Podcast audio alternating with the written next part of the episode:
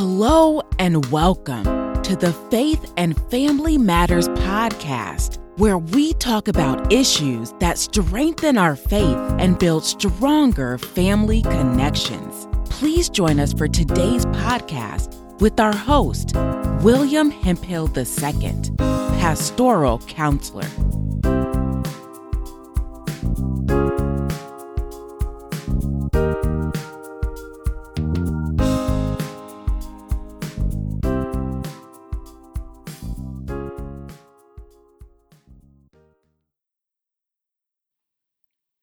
Everybody. This is William Hemphill, pastoral counselor, inviting you to join in to part two of the podcast Ahmaud Arbery, Racial Trauma, and Our Duty as Christians.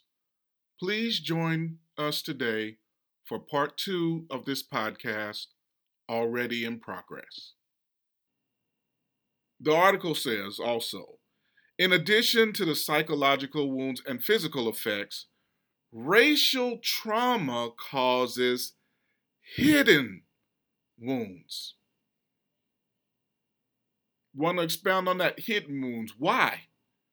Because some of us are not allowed to even express ourselves. This young man who I had a discussion with wanted to dismiss my opinion and my expertise he really wanted me to, I'm going to say it for lack of a better term, just shut up and go away. There are some people who would have shut up and gone away. I'm not doing that because there's too much of this going on, and I believe that God has given me a gift to help heal these situations. And so I can't shut up because if I do shut up, I will be ab- abdicating my responsibility. Historical trauma or soul wounds.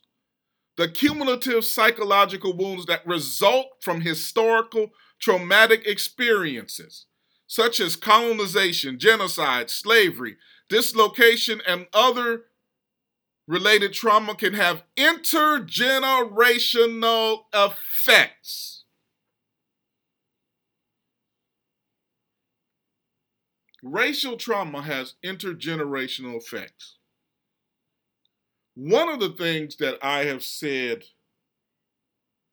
from the pulpit that I'm allowed to stand in is that in many ways we are all victims by this, of this. I know that most people of Anglo descent who are in this country are not slaveholders.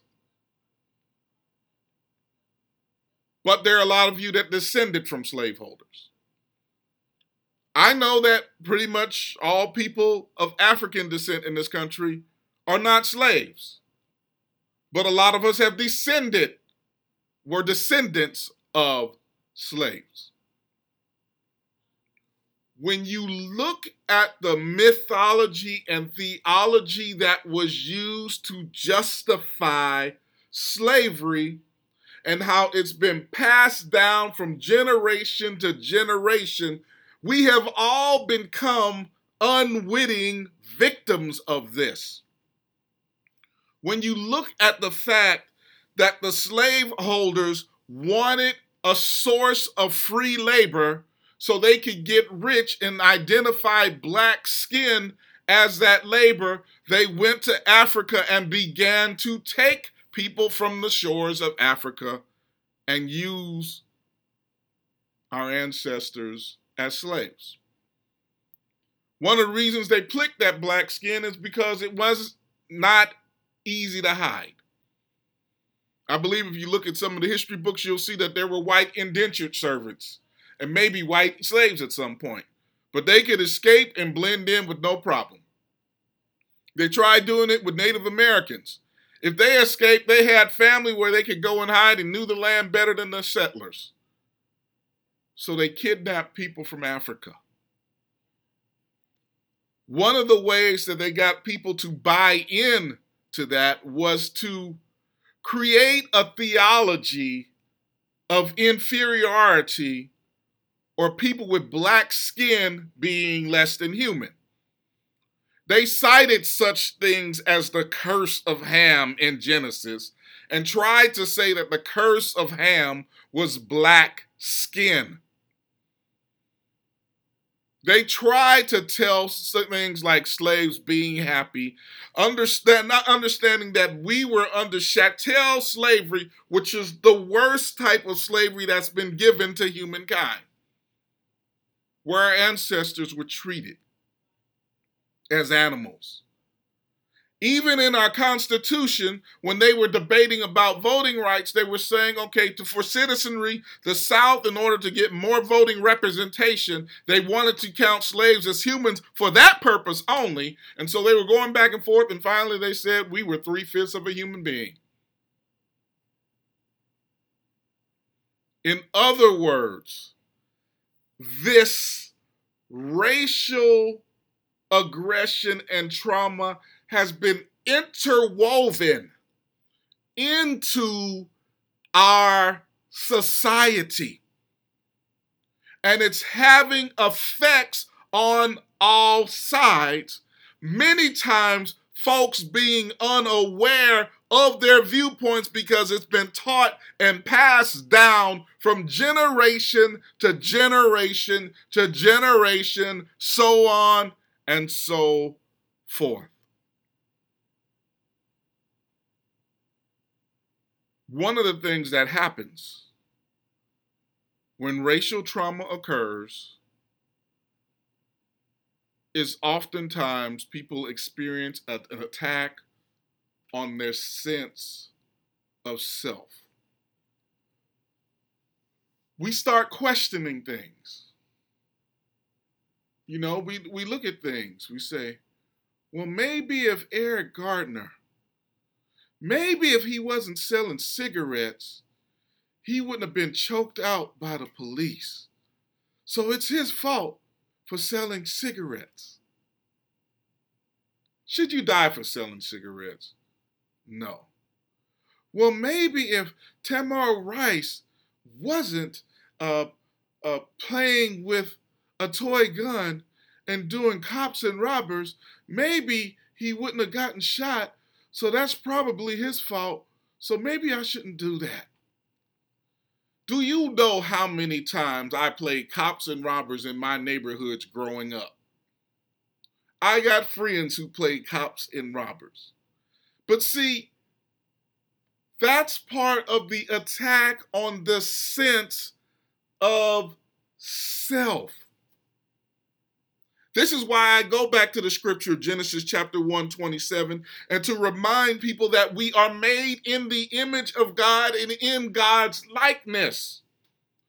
Because we have to reestablish the sense of self for all people and understand that we are valuable in the eyes of God, first and foremost of all.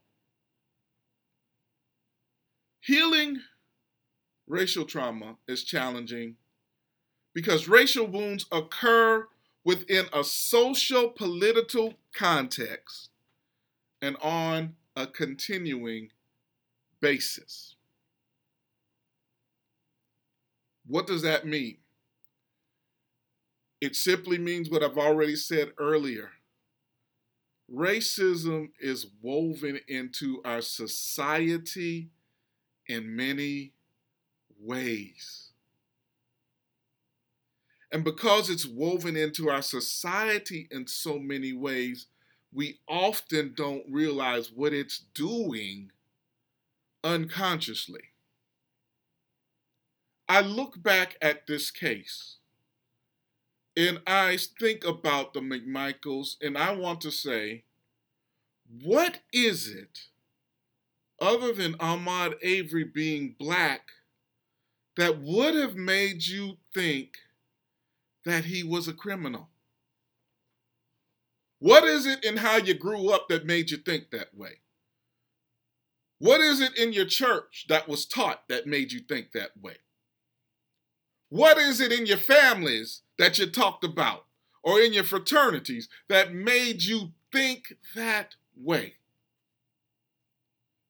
And then I often want to ask the question is this if he were a white guy who went into a house and looked and then kept jogging, would you have even bothered to go after him? So that's the first thing. The second question I often ask is what gives you the right to police us? Now, I know one of you, one of them apparently was a former police officer, so on and so forth. And I think one of the other ones worked in the DA's office. The fact is, they weren't working like that anymore. But see, that's not the only instance where people want to try to police us. I can remember an instance last year where an eight year old girl trying to be entrepreneurial and make some money by selling bottles of water. A white woman called the police on an eight year old black girl, was doing nothing but trying to be entrepreneurial. One of the things you say we should be make a contribution to society. An eight year old girl, entrepreneurial, gets the police called on her. Then I also know we know about the case of, I can't remember her name, but her nickname on the internet was called Barbecue Becky, I believe, who decided she was going to call the police because there were folk barbecuing in the park and violating an ordinance. The question again why do you feel you have the right to police us, especially when we're doing nothing wrong? And why does that policing have to turn violent? This is why the wounds of racism cannot be healed because we are constantly traumatized and re traumatized over and over and over again. So, I want to talk about a couple things from there. My primary question at this point is to the Christian community What do we do as people of faith? First of all, I want to say thank you to my brothers and sisters in faith who did encourage me this weekend, especially a couple of my Anglo brothers and sisters who flat out made statements condemning this. I appreciate and applaud your encourage because I know you're going to take some heat for it. Some folk might call you race traitors. Some folk might call you other names, but it's your courage and standing up for the gospel that helps with this. Looking back at the article that I cited earlier, Skewes and Blume addressed the link between racial trauma and substance abuse amongst American Indians in a qualitative study of member, tribal members on the reservation. Results indicated that racism emerged as a theme both as a precipitant to substance abuse and as a barrier to recovery. Racial trauma erodes cultural identity, and the researchers proposed healing as both prevention and treatment grounded in indigenous culture and in spirituality. The researchers concluded that increases in social, economic, and health equity are needed at a societal level to break the cycle of racial trauma and re victimization.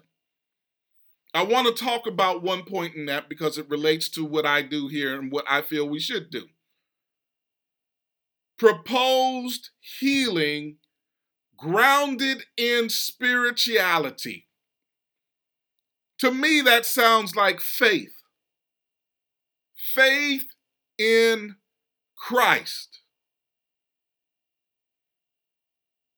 I do believe, as a Christian and as a pastor and as a pastoral counselor, that when we walk with faith in Christ and follow the teachings of Christ, loving God, loving our neighbors, and loving ourselves, that we can indeed have healing in this situation. Here's the problem what do we do when some of our brothers and sisters are the ones who are re traumatizing us? What do we do when our faith is harming us instead of helping us? Another debate that I had gotten into this weekend or statement was I have a friend of mine in seminary, Dr. Antipas Harris. If you get a chance, read his book. Is Christianity the White Man's Religion?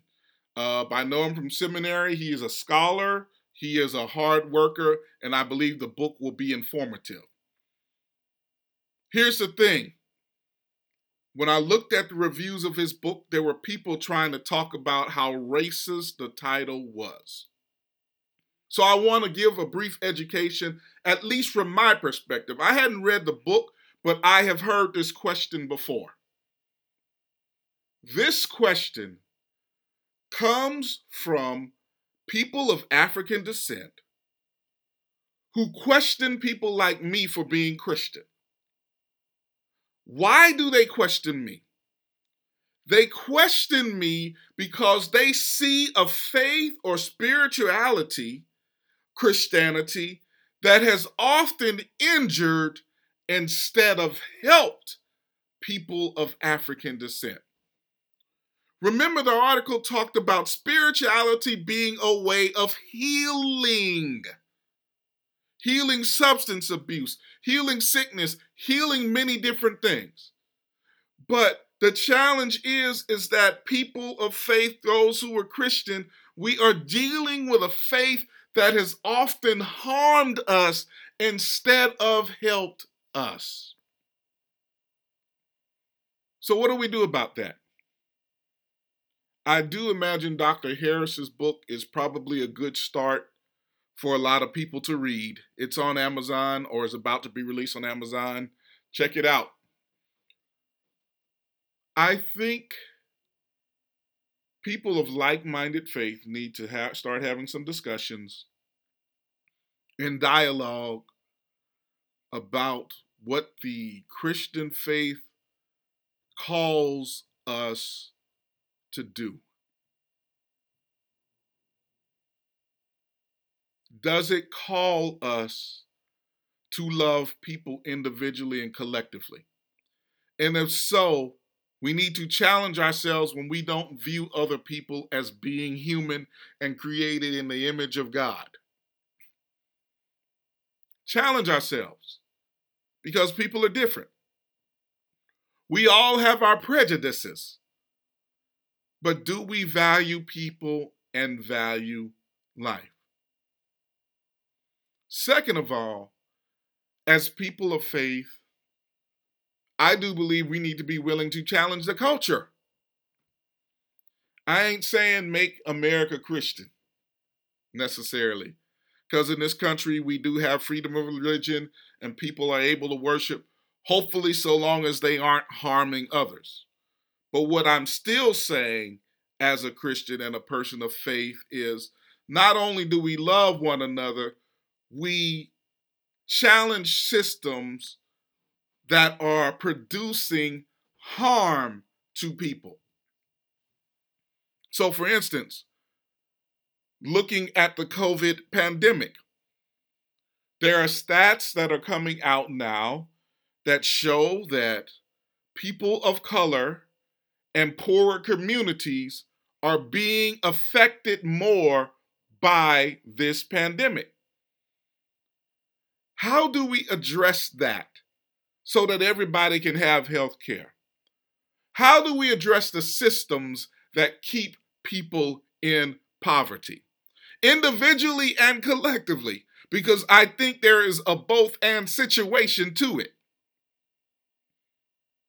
And how do we empower people so that we can live productive lives in society? How do we address systems that might want to cover up crimes? Because as people of faith, we are called to do that. I am encouraged by those who are marching. I am encouraged by those who are praying. I am encouraged by those who've written letters and different things concerning this situation. But I'm not just thinking about this particular situation. Unfortunately, unless God intervenes, something is going to happen again. Because I have a list of at least 20 things that have happened probably within the past three or four years, and there's probably more.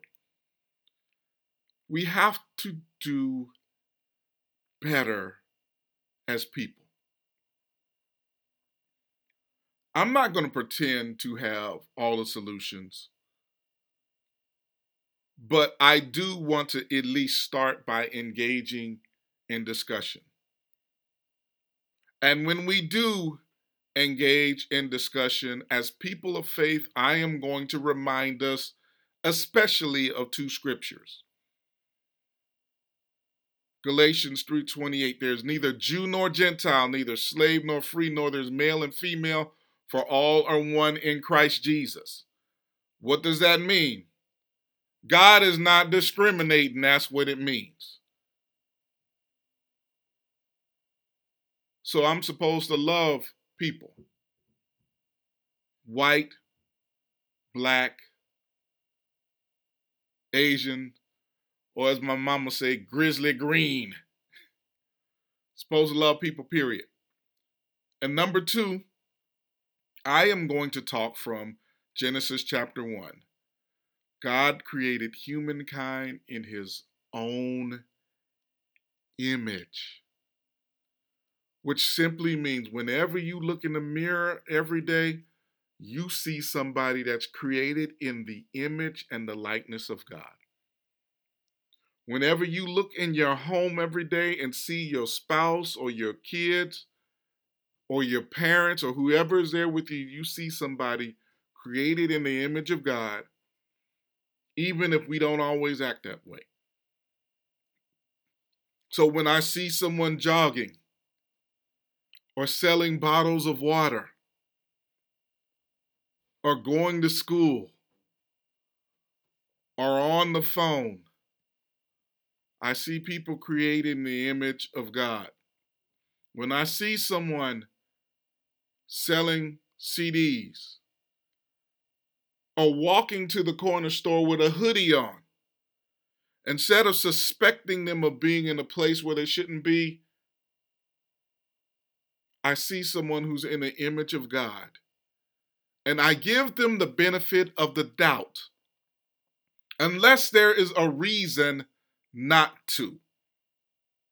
And if there is a reason not to give them the benefit of doubt, then hopefully I let the appropriate officials handle it.